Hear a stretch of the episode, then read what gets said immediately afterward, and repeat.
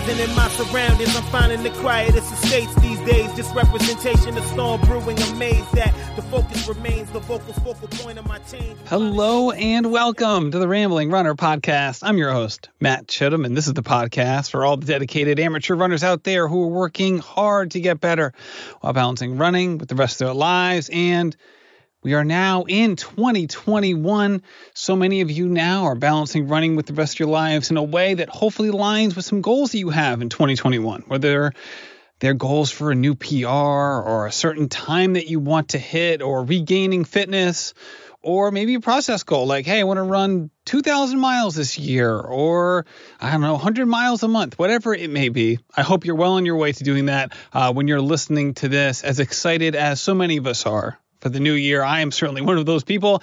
Me and Ali in this version of Ramblings on the Run are going to basically digest what happened in 2020 in a very positive way that we always like to do.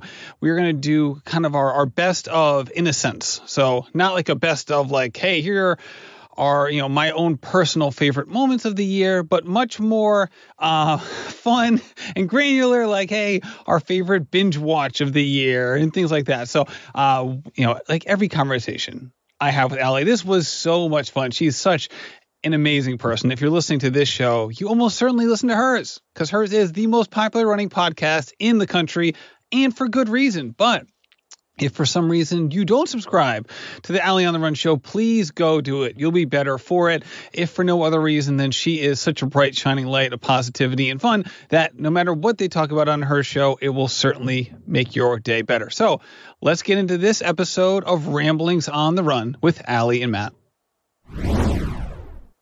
Hello and welcome to Ramblings on the Run with Matt Chittum and Ali Feller. Ali, it's so good to talk to you. This is always the highlight of my podcasting life. And here we are on the cusp of a new year. I'm excited to be basically recording my last podcast episode of 2020 with you. Ali, this has been obviously a wild year, and I'm excited to get into some of our favorite things from a year that wasn't anybody's favorite, but there can still be delightful things along the way. So I feel like every year, well, hi, hi everyone. Good to be here. Uh, I feel like every year there are so many highs and lows, and obviously 2020 has had plenty of both. Every year I go through it, I'm like, oh, this year's been really hard. This year sucks, whatever it is. And then I get to this week between Christmas and New Year's where I'm like, this was the best year ever. Even this year, I'm like, I don't know, maybe it's the like persistent eternal optimist in me where I'm like, this was a good year. Like, and I know that it wasn't a good year for a million reasons that are very serious. Um, but I think I have this part of my brain where I shut out the bad. And when I look in hindsight, I see the good. And I don't know if that's a good thing or if it's way too delusional. But right now, in this moment, I'm like, there was some good stuff this year. I don't think there's a lot wrong with having rose colored glasses when you look into the past. Yeah. Right. I think it, I mean, if you, if you have them too much on, during the present and maybe into the future, it could lead you astray. But if you're looking in the past, unless it's going to like stop you from like not putting your hand on a hot stove, like then it really isn't that much to worry about, I guess. Wait, that's the best example. I literally put my hand in a hot oven this morning. I was baking every like two weeks. I bake a big batch of superhero muffins, Shalane Flanagan and Elise Kopecky's muffins from their cookbooks. And today was muffin day so it was like 6.30 in the morning. I'm making my muffins and i went to take them out and the pan slipped and of course like flips upside down before i got it out of the oven. So i'm like sticking my hand in the hot oven trying to get all of the muffin particles and it was not a good batch. It was crumbly. It was it's just like a whole thing. So you know it's not my house but i did my best to clean it up. Did you do your best to clean it up or did you give it the 6.30 a.m try? I did my best because we have been living at my parents' house since March now.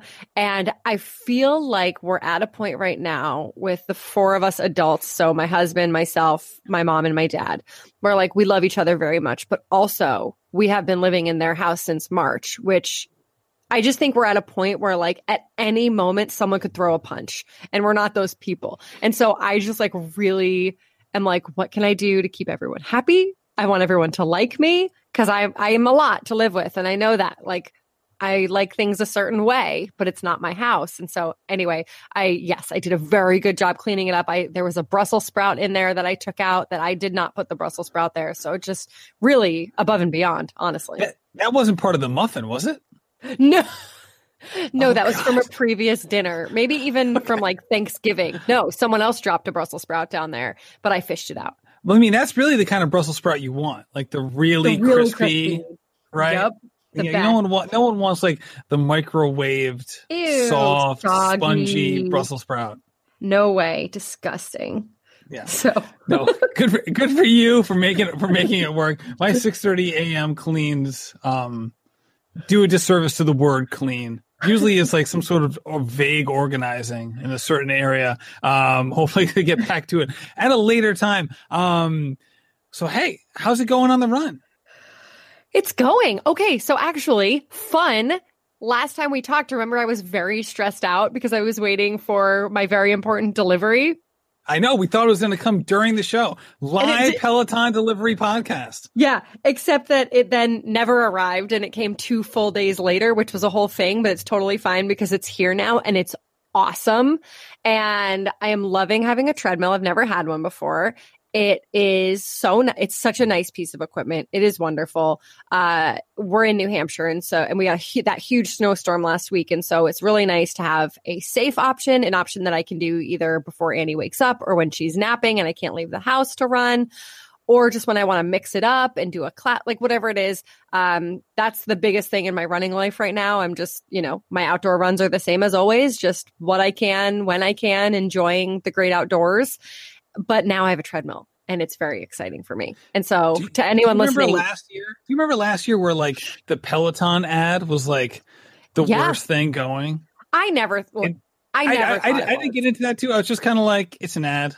Who really cares? People need to chill. Um, I thought it was totally fine. I actually thought that ad was probably very relatable for a lot of people who were newer in their fitness journeys. I thought that all the people who were like, "Why is she nervous? She's skinny." I was like, "That's actually no." I I had a lot of issue with people being so offended by that.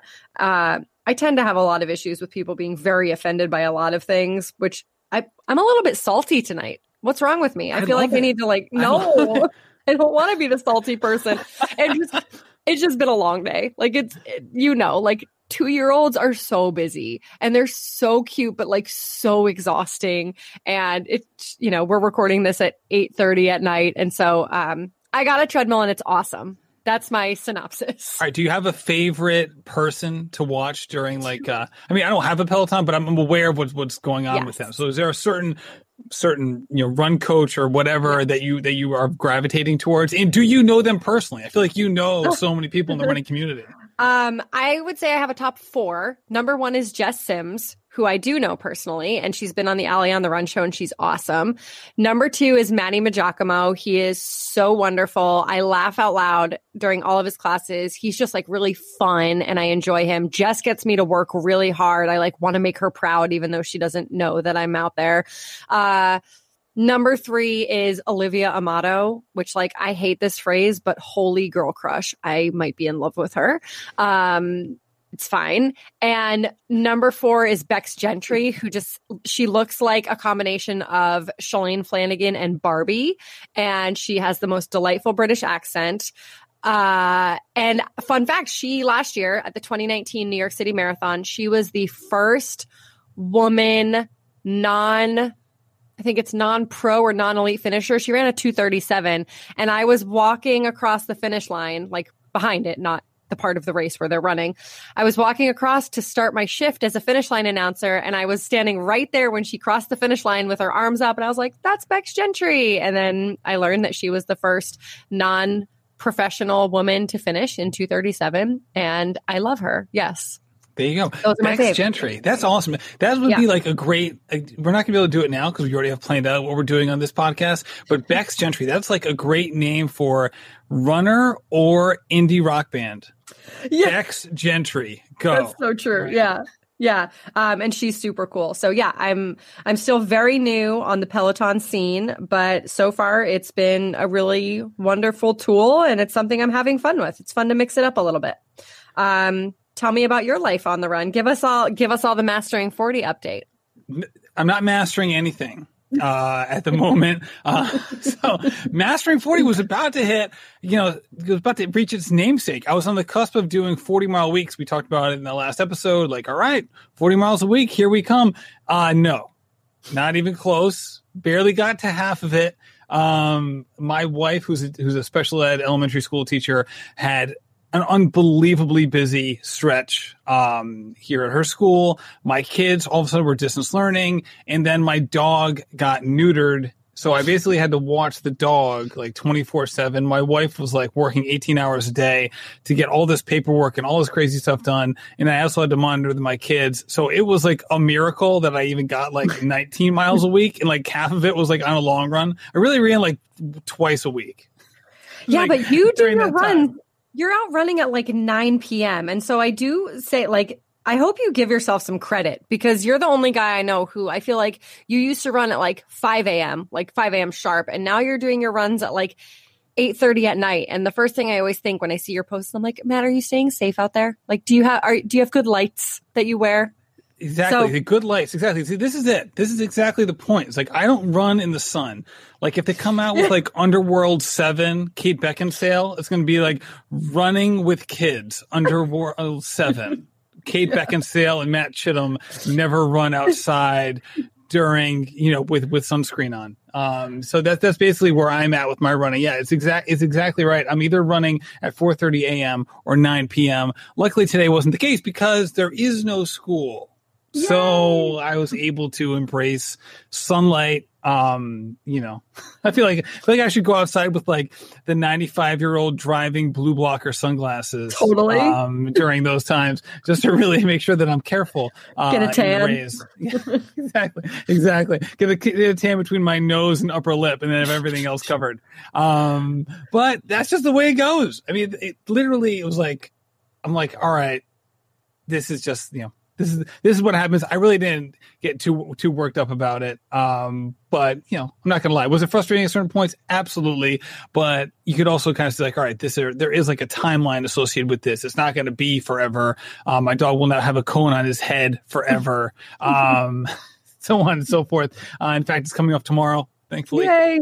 it's basically becoming a uh, it's basically becoming a weapon at this point. This puppy is just no holds barred. He's not sedated anymore from all the drugs that that he needed to put him under. So he just runs around the house and just slams into things with his cone. By things I mean oh. people, other dogs, kids, and various Christmas tree paraphernalia. Oh, um, no. It's been a wild, wild Christmas with this puppy. Oh my gosh, I bet. Well, I do hope you give yourself credit for the running that you are doing and for getting it in there after very long and tiring days. So if you don't give yourself credit, I am here to give you credit. Let me know if you need it. All right. Credit.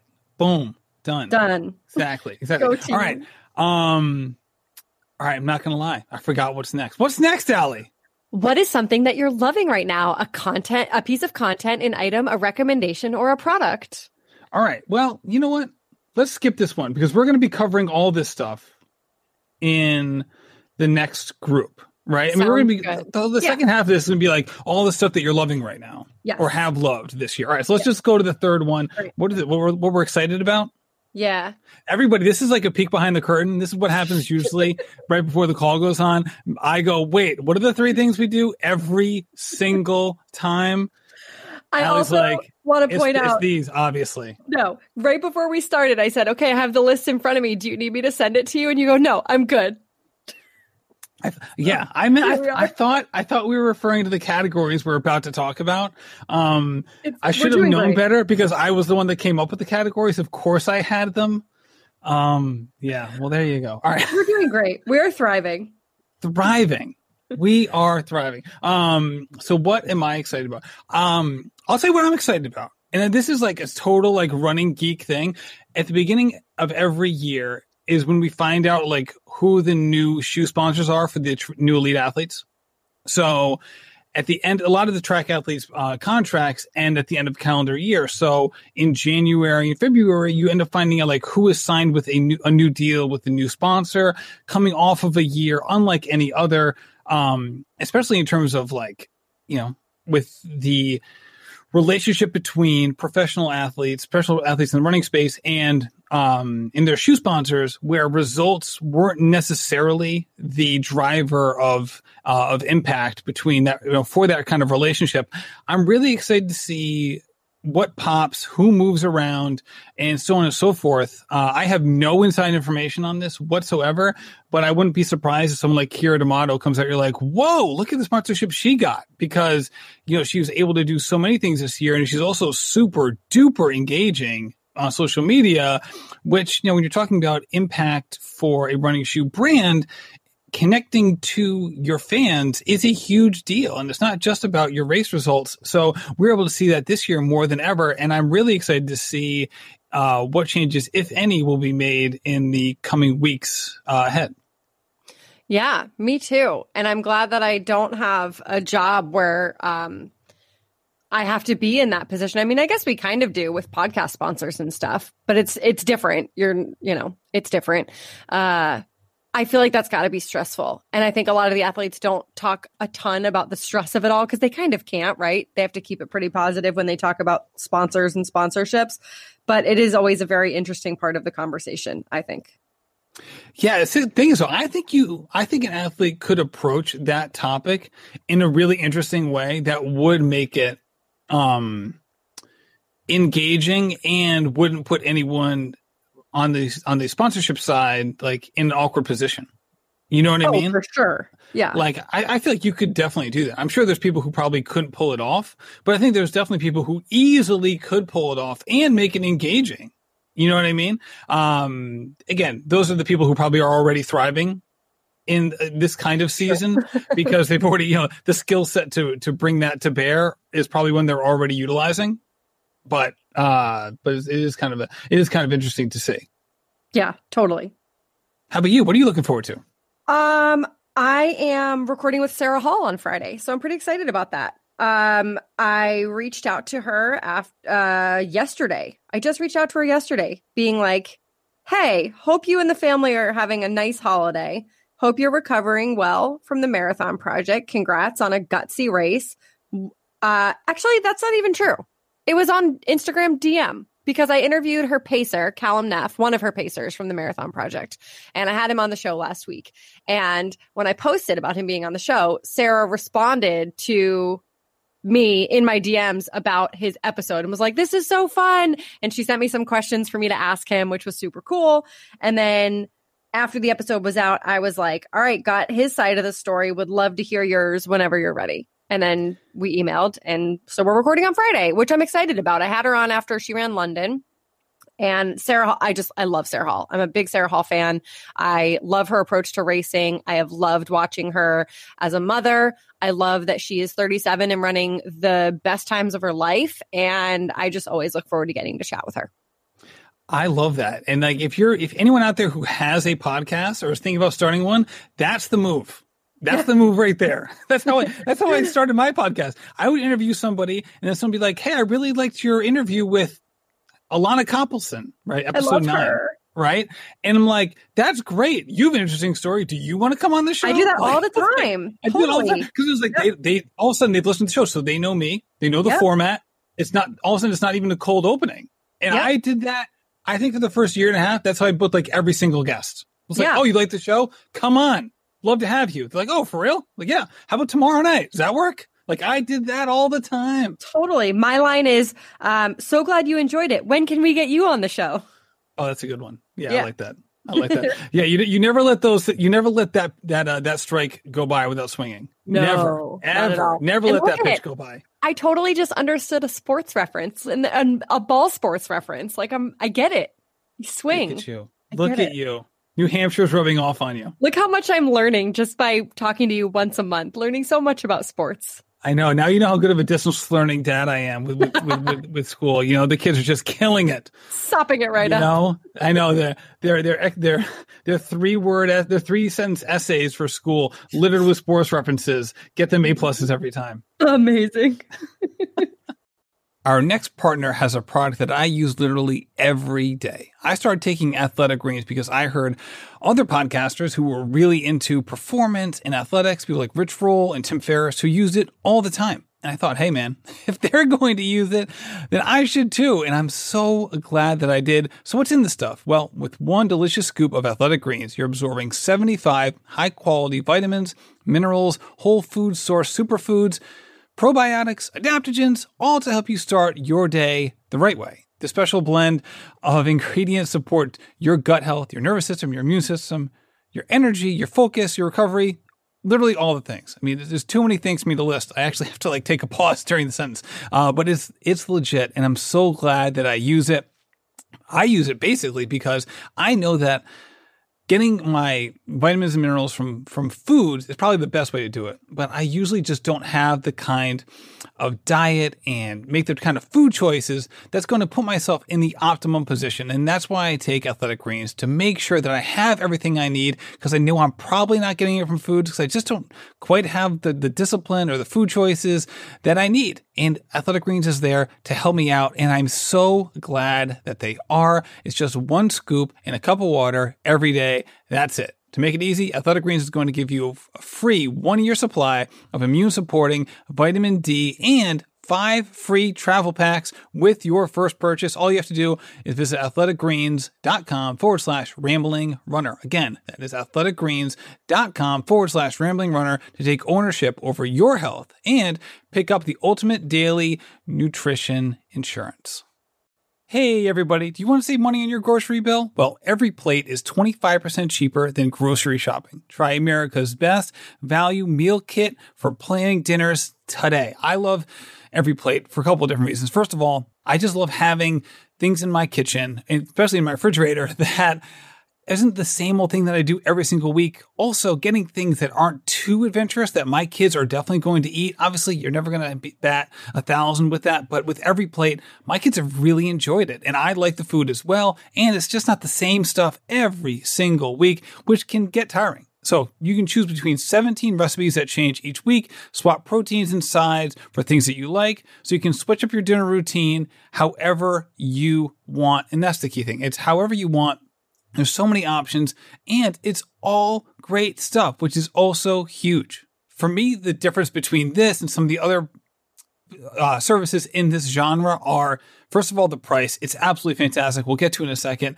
the kinds of meals that are provided that they're really good but not too adventurous have also been a huge thing for me. And now i've been using these more often now that groceries have kind of gone up and the price for every plate has pretty much stayed the same so try every plate today. Is $1.79 per meal by going to everyplate.com and entering code ramblingrunner 179 that stands for $1.79 per meal. So get started with every plate like i said for $1.79 per meal by going to everyplate.com and entering code ramblingrunner 179 today. That's up to a $104 value.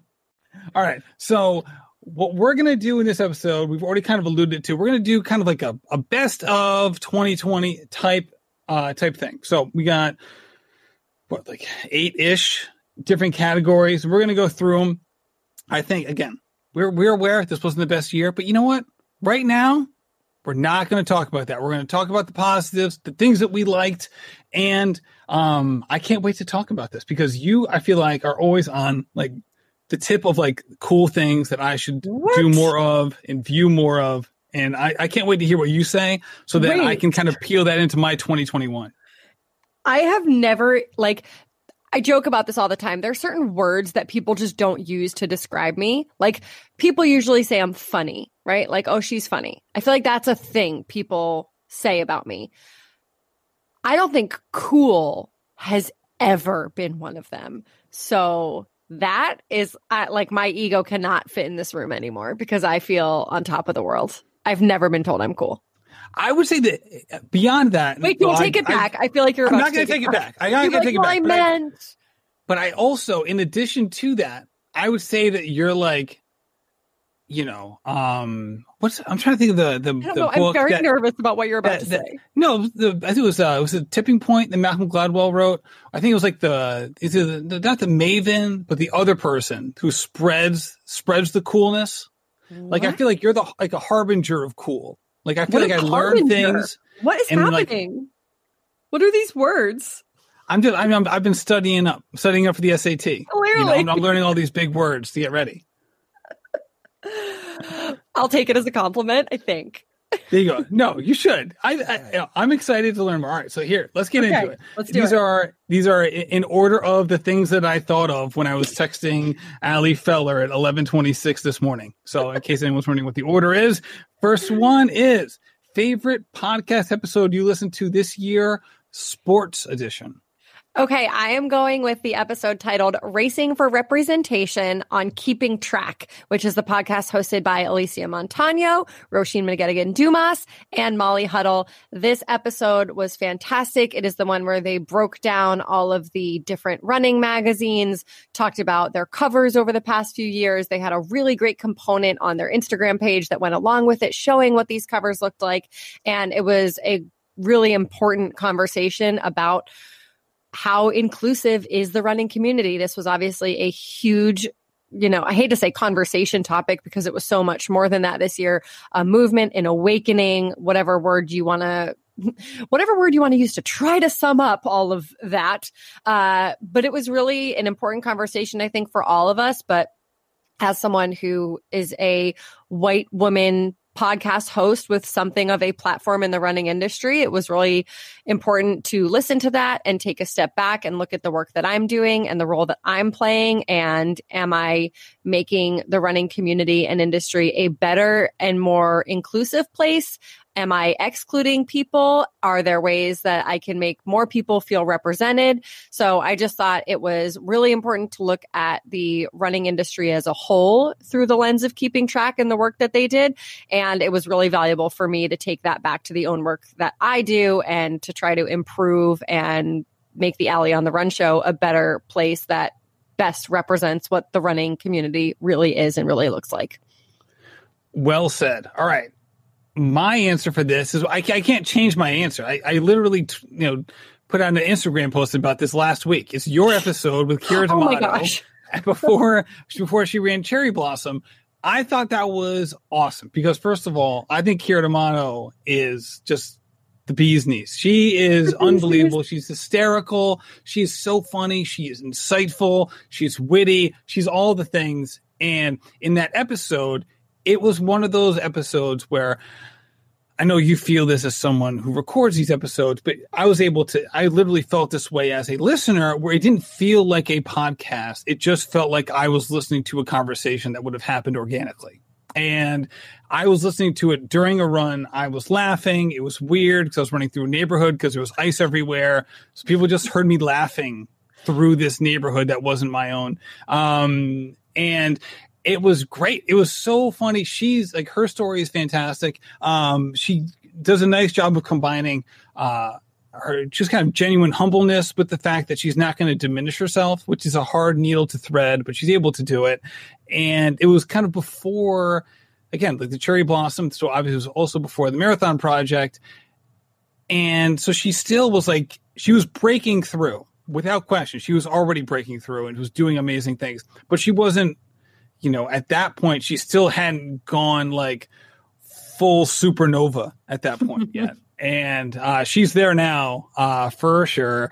And uh, it was great. It was really good. So I couldn't like, I'm listening, like, should I think of another one? Like, no, that'd be super critical. You just told Ali last week that was your favorite episode all year. So you can't like go and change it when you're talking to her. Uh, not that I would want to anyway. But anyway, that is my favorite sports podcast episode of the year. Well, that is insane and that is very high praise and uh, I appreciate it and it means a lot to me, but man, all all credit goes to Keira on that one. She is an absolute dynamite human and person to talk to and and yeah, she's just she's just fun. She's not taking any of this too seriously and I think that's why she's having the year that she's having because she's not tied down maybe because she's not sponsored because this isn't her full-time job she gets to do what she wants and have fun with it and i think there's a lot of value in that and it's working for her well said all right so non-sports podcast edition okay I have a bunch of answers for this one. I'm just going to list them. I won't. I won't go into all the detail I tend to go into. I'll just list mine because uh, I actually I mostly listen to non-sports podcasts. Uh, so, nice white parents it, I wouldn't say it was enjoyable. It's very cringy, but it's an important listen. It's produced by the New York Times. Uh, the show Watch What Crappens. They do a lot of Bravo recaps, and I don't watch anything on Bravo, but I did watch Selling Sunset on Netflix, and they recapped Selling Sunset, and it's the funniest things. I, like you said, I was laughing out loud on the run. I looked forward to it every week. And I love the podcast Be There in Five. It's like pop culture commentary. And her episode called Don't Tell Mom the Babysitter's 10. It's all about like babysitting culture in the 90s. So if you are probably a female around my age, I'm 35, and you grew up babysitting, you will laugh so hard at this episode. So be there in five. Don't tell mom the babysitter's 10. You go. nice. All right. Let me let me bring mine up. I, I like, took a I had to like take a picture of it so I wouldn't lose it on um on my phone. All right, here we go. All right, so Conan O'Brien meets a needs. I'm sorry, Conan, Conan O'Brien needs a friend um, I love this. I love this podcast. I listen to it all the time. I listen to it every Monday when it comes out. The one I loved particularly this year was episode 87, came out August 31st. Jameela Jamil. Yeah. So you might know her from The Good Place and a million other things.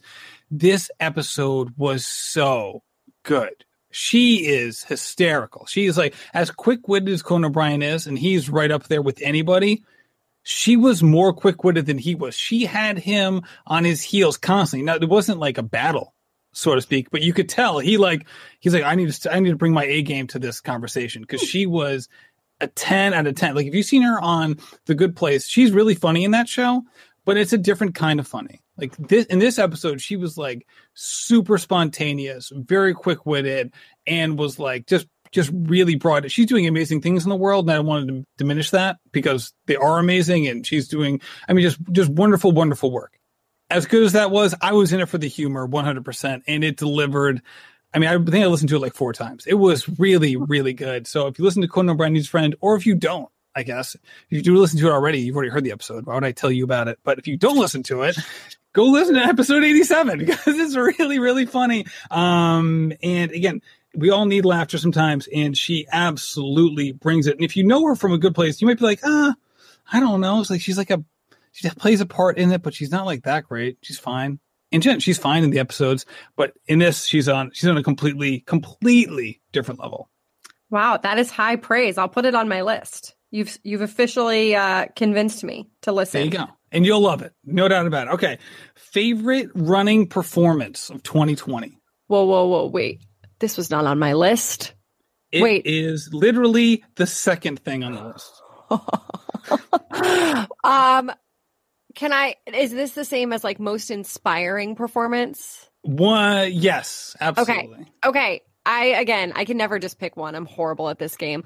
I'm going to go with the top three women at the Olympic marathon trials: Aliphine Tuliamuk, Molly Seidel, and Sally Kipyego. Um, I know we've talked about this probably to death. Um, I don't think there were anyone's top three picks that were like, these are my three and this is what's going to happen. And it was really cool to see that happen and to really get to know these three women after the trials. And so I, that is on that list that, uh, those three had the best days of their lives on the day that it mattered most.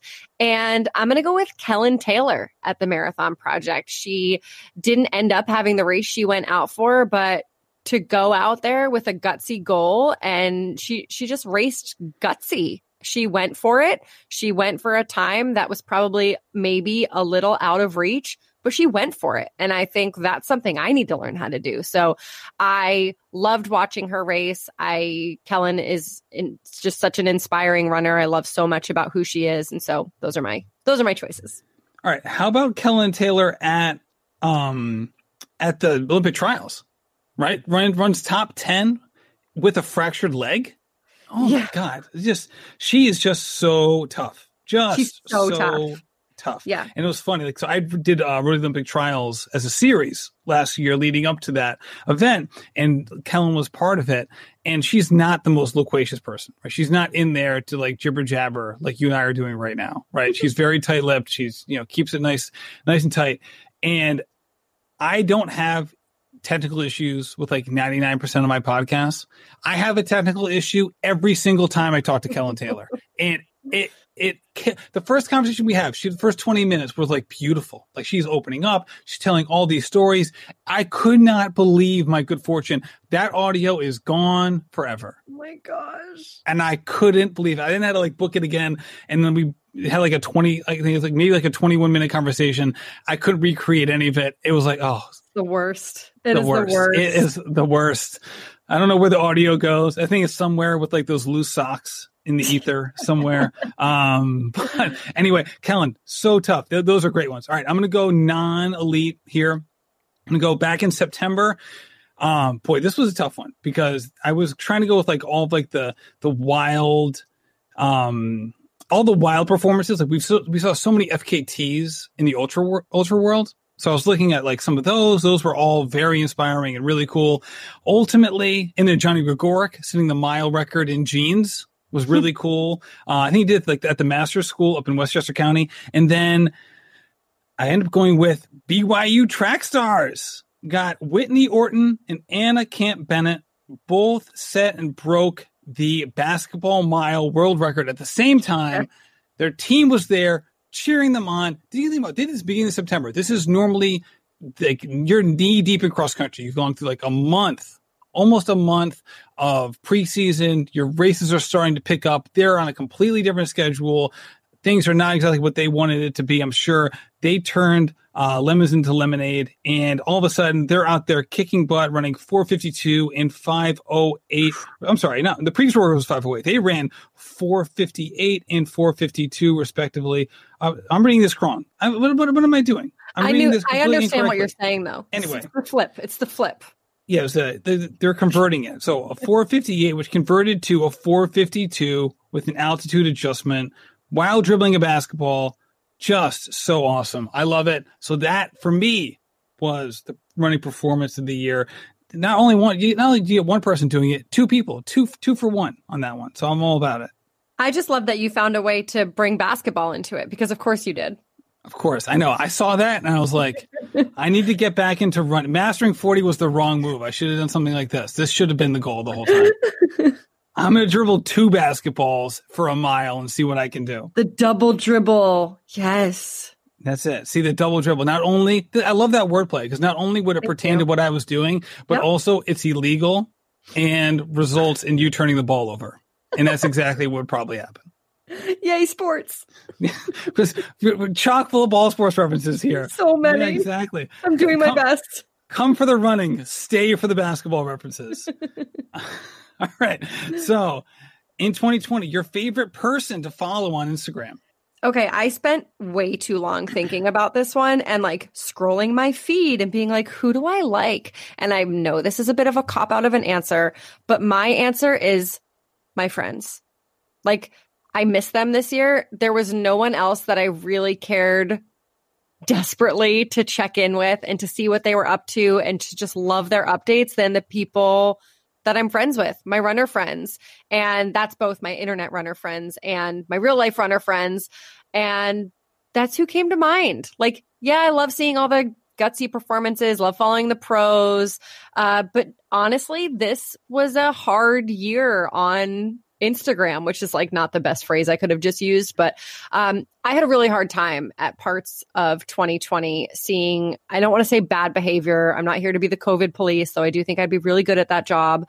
Uh, it was hard to see people that I had really liked, whether they were influencers or whatever, making decisions especially early in the pandemic and now that I just kind of didn't agree with. And it was hard for me for a long time to separate that from their performances. And so I struggled with that a little bit. And I think as a result, I do look at a handful of people probably differently than I would have back in, say, February. Um, so I just, for me, it's the people that I love and that I miss, like my running buddies that I miss so much from New Jersey and New York. They're the ones that they're the ones I'm scrolling for these days. I love this was a hard one. This was yeah. such a hard one. I like was kicking myself for including this. I'm like, you're the idiot who who came up with this stupid topic. Stupid now question. You're, now you're just you're scrolling through here to see which one you choose. All right. So again, like you, this was hard. It was hard to again, no disrespect to anyone I don't choose. For me, in a very, very slight victory, um, it was Erica Serra. Oh, so yeah. Erica Serra does awesome stuff as an entrepreneur, small business owner. So I love that because I feel like a kinship. Again, I don't make jewelry, Lord knows. Um, but I'm like, all right, like I own, like I'm trying to do a small running based business here. So I have that like that kind of vague connection there. She's a runner. She also has young kids. She's open and honest. She she shares like the highs, the lows, and she's really good at like making the in between um you know either funny or poignant or whatever. So for me she kind of checked all the boxes. And again I think instagram kind of let me know that she was one of my favorites because if i i'm doing it right now if i like press refresh on instagram scroll down again, it kind of tells you like which instagram stories you look at the most. And like she's always kind of in like the top 10 or 11 so um if i wasn't going to be honest about that instagram would let me know about it. So there you go That's a really great answer. I'm wearing an Erica Sarah necklace right now, so love that answer. There you go. See, and this, this episode is sponsored by Erica Sarah. no, I'm just kidding. Just kidding. Oh, so if it was, that would be I was, talk about synergy. I was Oh, like, "Do you have a discount code? Because I would love to place a new order." you should try it. Try rambling at ericasarah.com and see if it works out for you. uh no, she. I mean, she is an amazing human, such a hard worker, so talented. Um, though I I feel very lucky. I get to put her in the friend category, so she counts on mine too. So that is also my answer. Same, same answer. Yeah, you, this no no backsies. No no no no no. no. Don't plagiarize. All right, favorite binge watch of 2020. oh, Selling Sunset, Cheer, and The Babysitters Club. Yay, Netflix. Okay, all right. Um, Cheer and the Babysitters Club. I'm not I'm not familiar. What? Where Oh, I thought you were they? serious. Are you I am. joking? I'm not. I'm not joking. I'm not. I do not know what you're talking about. Matthew Chittum, did you just ask me what the Babysitters Club is? Yeah. Okay. Wow. And you're not kidding. You're serious. No. Okay. This is wonderful. Okay. I have so much to teach you. How much time do we have? Oh boy. So, okay. So, The Babysitters Club was a series of books written by Anne M. Martin in like the 90s. So, as I was growing up, these books played a pivotal role in my childhood and in my development. My best friend Becky Barker and I naturally formed our own Babysitters Club called the Mothers Helpers Club. We had no clients, but we cared a lot. We used her phone line because she had a private phone line. the That was- Mothers Helpers Club. yeah, we weren't old enough to babysit yet, but we could like help out. Um, I'm taking back the cool reference I mentioned earlier. I didn't earn it to begin with, so that's totally fine. Uh, but the Babysitters Club, it was like they turned it into a show. Eventually, it was a movie with some people who went on to become very famous. And Netflix did a reboot of it. And I'm very anti reboots, especially now that they're remaking so much stuff from like our youth. I'm like, no, don't mess with a thing that was great. But this remake that Netflix did was I thought it was perfect. I loved it so much. I loved how they updated it but stayed true to so much of the classics. I am definitely a Stacey with like a Kristy Rising, I would say, which I mean, I just have so much to teach you and I know we don't have time, but um you should watch The Babysitters Club on Netflix. It's absolutely delightful. And Cheer is about the Navarro cheer team. Navarro, the college, you know, the community college. It's in Texas. You, you're not familiar? No, I know. I know Navarro Community College just You from do? a basketball perspective. Oh, but yes, yes. of course. Well, I mean, forget the basketball players. They have an incredible cheerleading team. And so the Netflix, it's like, I don't know, six, seven, or eight episodes documenting them leading up to, you know, Daytona, which is where their big competition is. It's very dramatic, lots of flips and tricks. And I was obsessed with cheer competitions growing up. And so uh, it was really fun to watch. I'm just so surprised that that the Babysitters Club hasn't come up on our Netflix algorithm because I have no control over the television. When the kids are awake, they control the television, and when they're asleep, my wife controls television. So I'm just not I'm just not sure how this hasn't popped up on our Netflix account because like I feel like she watches shows that should feed into this popping up a lot.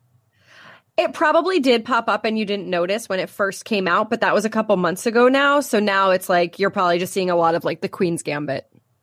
We did watch that, so that's Yeah. a really, really astute observation. All right, so for me, it really just alternates between me finishing and then restarting series of Parks and Rec and New Girl. So I'm just kind of like vacillating between the two of them, um, just constant. And yeah, th- there's things that, that do pop up, but basically what happens is that like my wife would go to bed and I'm like, I would like to watch a show that I want to watch.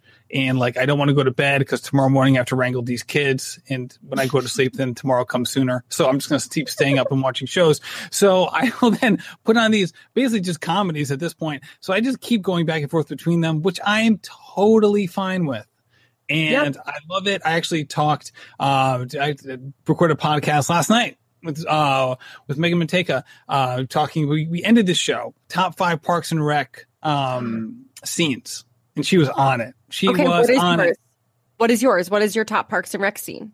Well, see, I didn't, I didn't bring anything to the table. I was just asking her the, the, the these are the privileges of being the host of the podcast. Um, but I think for me, I, one of like my, my low key favorite things is all the things, all the times that, um, holy cow.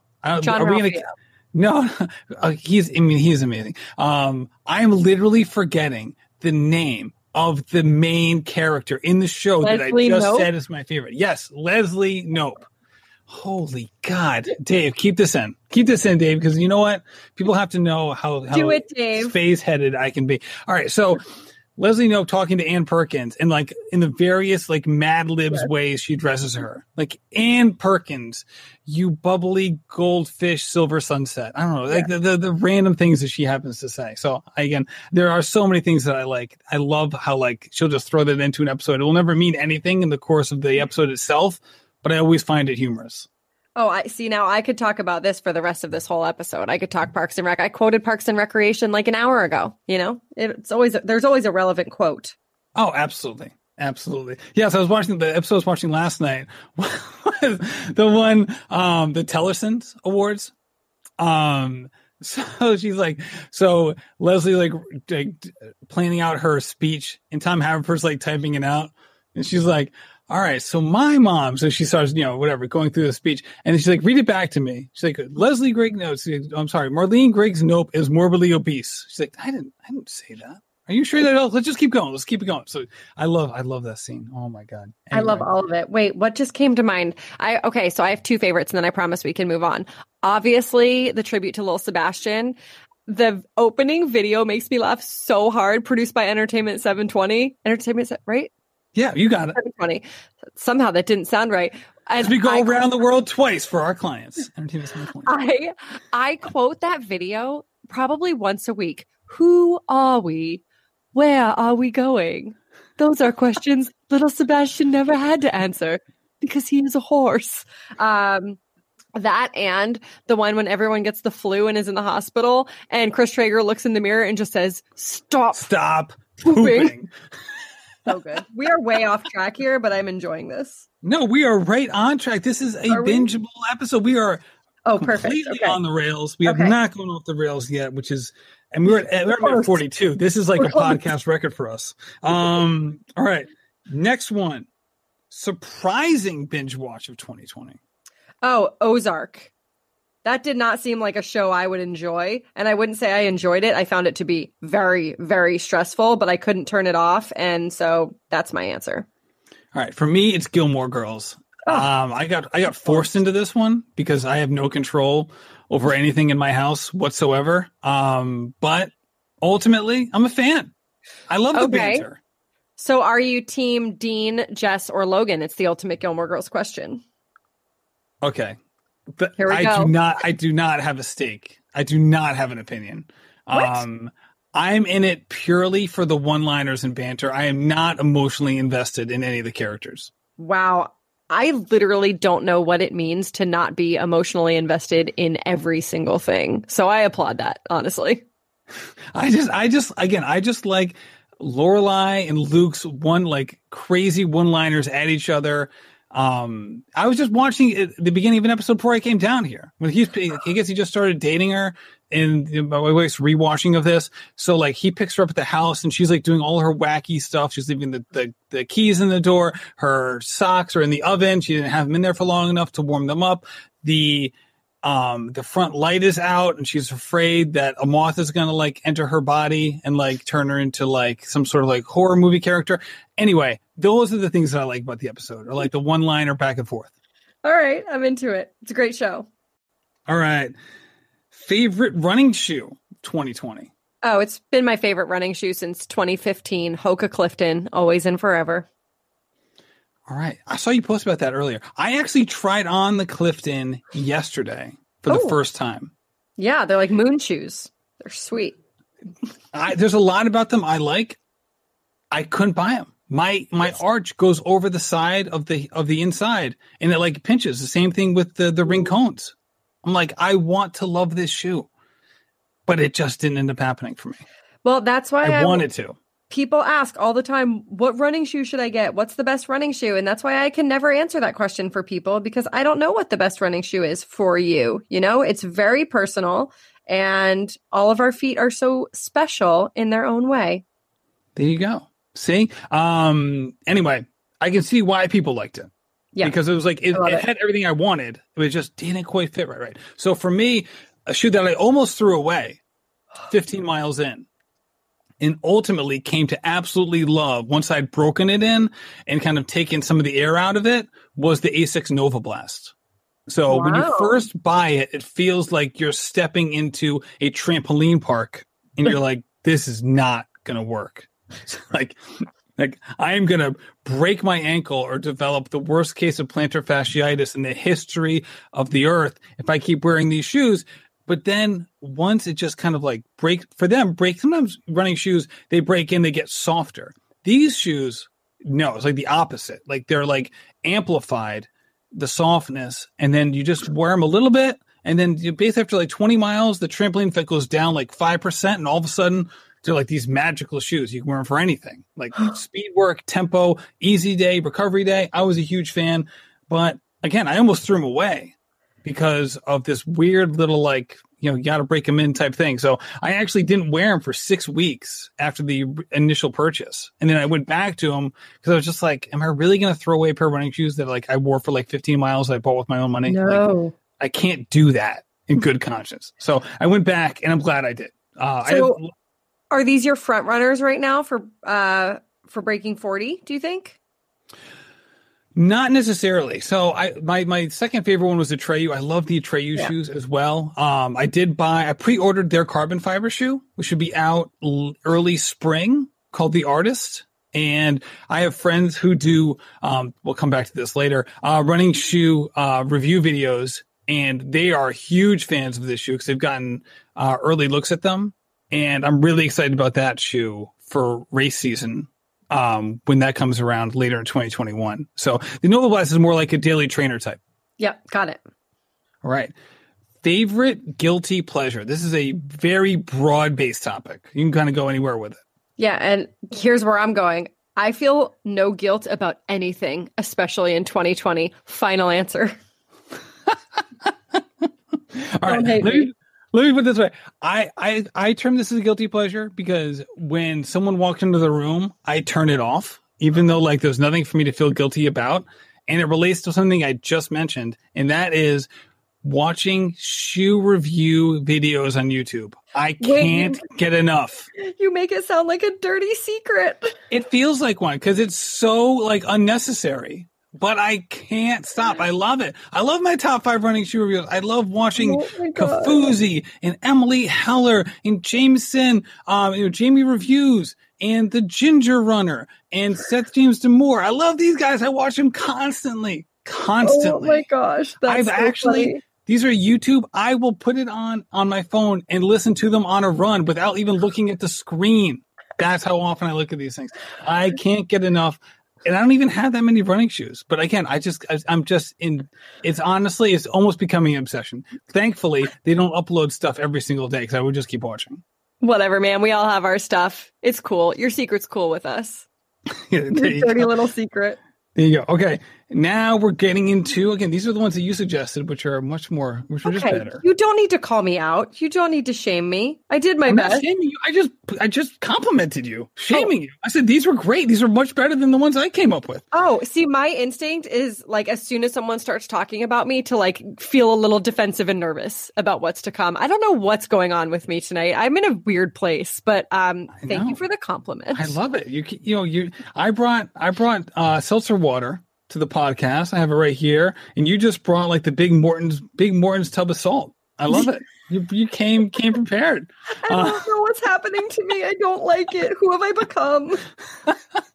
All right, so these are the ones that you came up with. They're better than mine, um, and that's why I want to put, you know kind of put you on notice for doing it. All right, first one: proudest personal running accomplishment.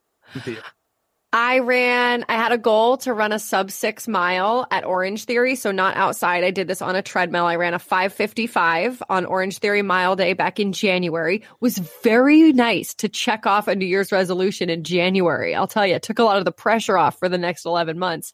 And I was able to run the New England half marathon, which I know we talked about quite a bit on one of our episodes together. And it was a super hard race that I had not specifically trained for. I just went out and ran it and had fun. I took a lot of walk breaks. I took a lot of just stop and stand there breaks because I got cramps. And I was 10 seconds off my PR, which is from 2011. So pretty proud of that. Um, and I had fun. So those are my proudest accomplishments on the run. I love it. That's really good. That's really good. All right. Um, I didn't have like a proudest accomplishment in terms of like in like one specific effort this year. Um, you know, beginning of this year didn't go well, which is why I created Mastering 40 in the first place. And then Mastering 40 is going well, but it was more of like, all right, let's be consistent. So there was no like hallmark moment of like, boom, stake in the ground. Look at that. I did that. Um, I would say for me, the better part was like, this isn't just necessarily running only related. Lord knows. Um, and again, this is all we're all, we're all on our different paths here. I have to say this every time I bring up weight, and I, I say and I do that for a reason. Like I'm not trying to say like anyone should change their body for anything. I'm not talking about your bodies. Believe me, I'm talking about my body. And over the last two and a half months, lost 13 pounds wow. on the run. And for me, that was a big deal because I was the heaviest I'd ever been on September 15th, I weighed myself. I was the heaviest I'd ever been. I was 192 pounds, and it was not fun seeing that. Um, especially I was six weeks into mastering 40 and I'd gained five pounds. It's like, what is going on? This is the exact opposite of what I wanted to do. Um, and turned it around. So I weighed myself the other day. Uh, again, I lost 13 pounds. Again, um, that's not one thing. And I'm not going to say the weight's the one and only thing with running. Lord knows it's not even you know necessarily connected to running in most of the time. But for me, with where I am fitness wise, it was a big deal. And I guess that was for me is the most important thing. Matt, that's awesome. And that is something to be proud of. And I think this is probably a whole, a conversation for a whole other day, honestly, but it's okay to want to lose weight to feel better. Like I think that um, you know, there's a lot to be said about diet culture and there's a lot of really bad stuff out there, but I also think that there's this stigma now that if you want to lose weight, you're judged for that. And I think that uh I think it's okay. I think that to want to feel your best, look your best, be your best, whatever it is, I I think that's fine. Um, again, I think it's a very nuanced topic, but it's one that's become really sensitive in mainstream media, everything podcasts, magazines, whatever. Um, but I just want to reassure you that I think that that's great. And I think that it's okay to want to do that if, uh, you know, you're doing it in a healthy way and with good reasons and good intentions. No, I appreciate it because it's definitely not something I've been, I've kind of gone back and forth whether to bring it up or not uh, and how to do it. So just blurring it out this time, and then I guess I'll be a little bit more like whatever about it. Um, so thank you for saying that. All right, second to last question, one that I can't wait to ignore because these ones make me cringe every single time. But it is a really good question, so I appreciate you sending it over. Which is proudest professional accomplishment of 2020? I think you should go first. Oh, good grief! Rip, rip the band aid, Matt. Seriously, dude how many, we do this every month where I'm like, you need to hype yourself. You're doing awesome. You're doing really cool things. You're doing great things. And so, as All your hype person, I say right. go first and let's celebrate you. All right. So, I would say best professional accomplishment would be this was hard. This was a hard one for me to think of because I never really came up with an answer. Um, but I guess the one, the first thing that came to mind, so I guess this is the one that I will go with, was that um, I was on Mario's podcast, um, the Morning Shakeout, because look at the people who've been on the show. It's a pretty august list of people, and it was like I can't believe I'm included in this. And like what I envisioned was like people who were, you know, when I played basketball at Vassar, I envisioned people who were on the cross country team who I was who I was definitely friendly with, like clicking on their clicking on their podcast player that Tuesday morning and being like, Matt Chittum is on Mario Fraioli's podcast. Like, what? What is this? Some kind of joke? Um, so that's what I envisioned. So I, that for me, that was definitely like a wow, like I, this is really cool type moment. Now again, I'm friends with Mario, but it wasn't. I could tell like Mario's not the kind of person who just like have you on because he's friends with you. And I knew that it was genuine that he really wanted me to be on there. And it was for me, it was a big accomplishment because it was kind of like wow, like this the fact that he would want me to be on this show. Um, I guess just kind of is uh I was just really proud that, that I'd be included in that group. That's such a good answer. And I know we talked about this last time that that was one of my favorite episodes. Remember the question was, what is my favorite episode of The Rambling Runner? And I said The Rambling Runner on the Morning Shakeout because I just loved hearing from you. And I mean that. And I, I love your show and all the great conversations you have, but I loved hearing you on Mario's show. I, I got to learn so much more about you. I thought he asked you great questions and it was fun to see you uh, you know, on the other side of the mic and really opening up. And I loved it. Well, thank you. I appreciate that. Answer. I appreciate that. All right. How about you? Um, well, it is funny that you say that. I, I was on the morning shakeout this year as well on Mario's show and had the same reaction. And I was like, First of all, imposter syndrome. Second of all, when he promoted it on Instagram, I was like, Allison, don't go look at the comments because people are probably going to comment and be like, who is this hack? Why is she on the show? She sucks. so I like wouldn't let myself go read the comments. In reality, probably like no one cared. Um, and they were just like, "All right, this." I'm definitely like about running. I'm like, I'm like, holding myself back from like going to check the comments as you're saying this. Yo, I'm please, like, "Ooh, why would you? No, please don't." Because they know that. they're going to be good. But yeah, it's like I hear what you're saying. Like once you go down that rabbit hole, it's like, "Oh, can I stop it's, myself now? Can I stop yeah, myself?" No, it's the worst one, and I've been there. I've spent way too much of my life in that place. Uh, Okay, so mine were I was able to do two live shows at the Olympic Marathon Trials back in February, and those were all time career highlights for me. Uh, that was my I belong moment was being down there and getting asked to do these shows. It was like, I'm not running the trials. Like, who the heck am I? But I, I very much had an I belong moment while I was there. And that really changed the whole course of my year. It gave me a lot of confidence going into these uncertain times. And it was just you know, I, I spend so much time on my own show reminding people that you belong and you matter and you belong in this community and there's a place for you here and you are valuable and we need you.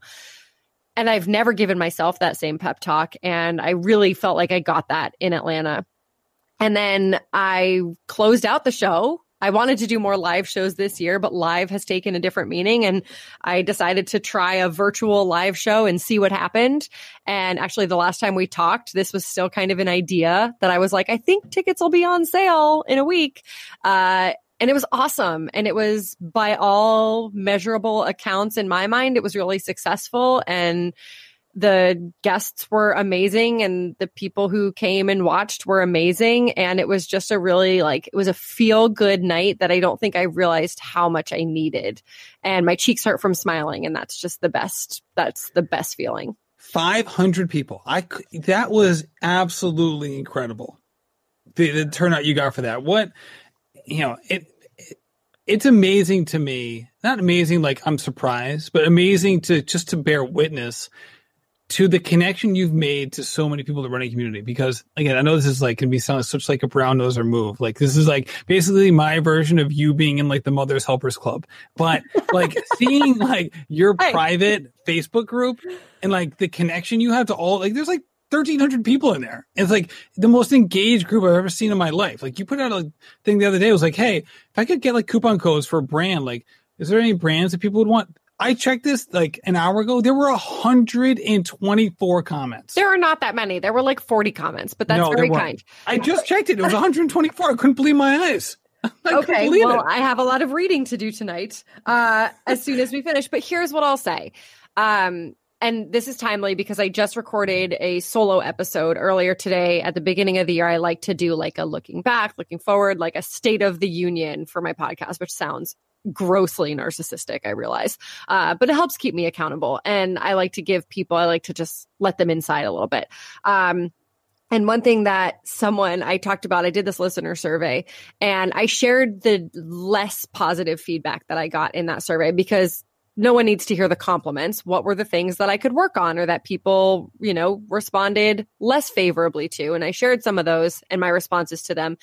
And one person said that, like, I try, it sounds like I'm trying too hard to be best friends with every guest on the show and that it's like embarrassing for me. And I had to respond and I was like, I am sorry that you feel that way. This is who I am. I am, I promise you, I am not like, I don't have an agenda to be best friends with anyone. I am just very excited about this work and about getting to have these conversations. And I think that's part of it. Like in the Facebook group, I really like people and I'm genuinely really excited. And so I think that whether it helps bring that out in other people or just helps put them a little bit at ease. Um, and maybe it does make some people uncomfortable. I don't know. Um, I believe the word that she used was cringe. in that feedback. But like that's who I am and I think that a year or two ago I would have really that comment would have kept me up at night and I would have been sad and probably cried and said like I'm not, you know, I would have defended myself and now I'm just like that's just me. Like I I'm I'm 35 and I'm finally kind of living unapologetically who I am. I'm not trying to be, not trying to be the cool girl or the hot girl or the fun girl. Like I'm the really excited girl and that's just who I am. So I think that, um, you know, I, I don't know. I don't know where I'm going with that, but I just, I, I think it's interesting that, um, to hear you say that and to hear you talk about the Facebook group. And I think it's just because, you know, you can you can attract a really great community just by being like a nice person. I think kindness goes a long way, especially in 2020. It's gone a long way. No, absolutely, and good for you for taking the feedback in stride like that. That's for sure. And you know, I, you know what? You're right. I was wrong. So you did post this three hours ago. What what kind of codes? And I said 124. That that was not right. You were right. See, it was 158. Um, moving on. because let me refresh. It's probably more than 158 now. Let's see. What do we got? Nope, 159. All right. Oh my God. You're Comments insane. just keep on coming. So, last one before we get going. Uh, best use of creativity Yes. during the pandemic. Yes. Um, that was fun. It was really fun to see people find ways to still do cool and fun things. And there are a million things that come to mind. But my favorite thing to watch was Molly Seidel's Slow Mile, which I believe, I could be wrong. I believe this was something that Citius Mag started. Chris Chavez was behind it and they covered it. Um, and she filmed it. She set out to run the, her slowest mile possible, but she had to be running. Did you see this? You know what I'm talking about? Oh yeah, absolutely. Oh my gosh. It was so funny. Molly is just, you know, I I knew of her before February just from hearing her on the Running on Om podcast, but I didn't really know who she was. And she really just burst on the scene with a vengeance after the trials. And she's got a killer personality. She's really fun. I love how she races. Uh, I look forward to seeing a lot more from her. But oh my gosh, her setting out to run the slow mile was so fun to watch. It just made me laugh, and at a time that we all, I think, needed to laugh. Damn, that's a really, really good one. Oh, I thought you were going to say you had the same answer. I'm so excited. did, yep, yep, yep, yep. Had the same answer. That's right. Yeah, you got it. Uh, well, okay, then what's your second answer? um, you know, it's funny because I maybe because it was like in the group of three, I thought it was connected to like your best use of creativity during the pandemic. So my answer was Oh. not like your answer is awesome, and I'm sitting here like, all right, Matt, You can Think. copy it. think on your feet. Think on your feet, Matt. What is, what is something that was super duper creative um, during the pandemic? Um, Wait, what was your answer going to be though about your best use of creativity? Because I do love that. it was it was going to be creating the um the virtual running series. Oh yeah. Oh my gosh, that was this year. Isn't that crazy? That feels And like a like- lifetime ago. That was Yeah, and then, awesome. like, and then like specifically like the whole like podcaster team, you know, the four, four way team competition, Yeah. which was fun. Um, it was fun. It was fun being the anchor to Mario Fraioli's like fast moving speedboat. Um, to drag us desperately into last place every single time. But Someone had to. Yeah. Um. All right. Well, hey, I'll, I'll stay. I'll stay with the podcasting realm because that's where my mind is. Because that's where I thought we were going. So I will say again, and I loved your answer so much, so much. Um, I love um what Lindsey Hein's doing uh, with her new parenting podcast. Why is everybody yelling? Uh, I thought it was awesome. I know she's been sitting on that for a long time and she kept hemming and hawing. Should I do it? Should I not do it? Should I do it? Should I not do it? She's very open and honest about her parenting lifestyle. I thought it was great that she finally did it. Kudos to her for doing it. And I know that she doesn't have more time during the pandemic than she did before. Her kids are doing homeschool and distance learning, but she's still fitting it in kudos to her for doing it. I know she'd want to do it for a while, and she finally pulled the trigger on it in probably the most hectic time to actually finally do it, and she made it work. So kudos to her. Yeah, shout out to everyone who. I, I hate the phrase "pulled the trigger." What else can I say? Give me a give me a ball sports reference. That's the equivalent of pulled the trigger. Kicked the ball. I, I guess off um, went went off sides. That that's definitely not. That's hit, definitely not. Hit it. the foul shot. Should I keep going? Should we do? Scored, should we do like, scored the touchdown. Maybe maybe for pulled the trigger, you can just reframe it like the starting gun. Sure. I was trying to like avoid guns. I don't know. It feels so feels so violent, and I don't want to end on that note. But shout out to everyone. Ring the bell. Can we ring ring, ring the finishing bell? I don't sure. Know. Here we shout go. out to everyone who flashed their jazz hands this year and said, "Stop sitting on ideas and and went for it." This was not an easy year to make that happen. So, I mean, I say shout out to everyone who survived the year that alone i think is worth celebration and a victory and i really truly mean that. Um, i think just being here and listening to this and being on your feet at the end of the year is no small feat. So just shout out to everyone. We see you and we recognize you and we think you're amazing. And and yeah to everyone who decided to go for something this year put yourselves out there. It's never easy to put yourselves out there. So um shout outs and snaps and jazz hands and free throws to everyone who did that that's right, exactly. Gumballs and unicorns to everybody who are, who are making it happen. I love it. Uh, the jazz hands reference is perfect. It goes back to how cool you were as a kid. Um, all the, the, best use of creativity this year. Ali Feller showcasing all the dance pictures from her youth as she peruses the attic in northwestern New Hampshire. Thank you so much for listening to the, this whole year of Ramblings yeah, on the Run with Ali and Matt. We took a summer sabbatical, but we're back with a vengeance. Thank you so much for listening. Thanks for rambling with us on the on run. On the run. Thank you so much, Ali, for coming on the show. Our monthly conversations. This is always such a blast. Also, big shout out to Four Sigmatic. Oh man, I love I love having their coffee every single day. It really is my afternoon treat. I love having their single serving packs, which is just you know brew up some hot water pour it in, get the silver single serving pack in there, and it's great because not only does it give me the caffeine bo- boost that I love, but also all the mushroom goodness that they bring, and it's just it's just so much more than just simply caffeine. And that's the nice thing about it. You get the caffeine boost, yes, and that's so enjoyable, but however, you get so much more than that. So it really does pack a punch. So go over to Four Sigmatic forward slash rambling runner and use code rambling runner for 10% off today. Thank you so much for listening and happy running. This has been a production of Rambling Runner Podcast. This podcast is produced by David Margetti of In Post Media. Thank you to Meta P for the music. His song Righteous Path featuring Rex Mayhem and Chip Fu is produced by Symphonic Bang.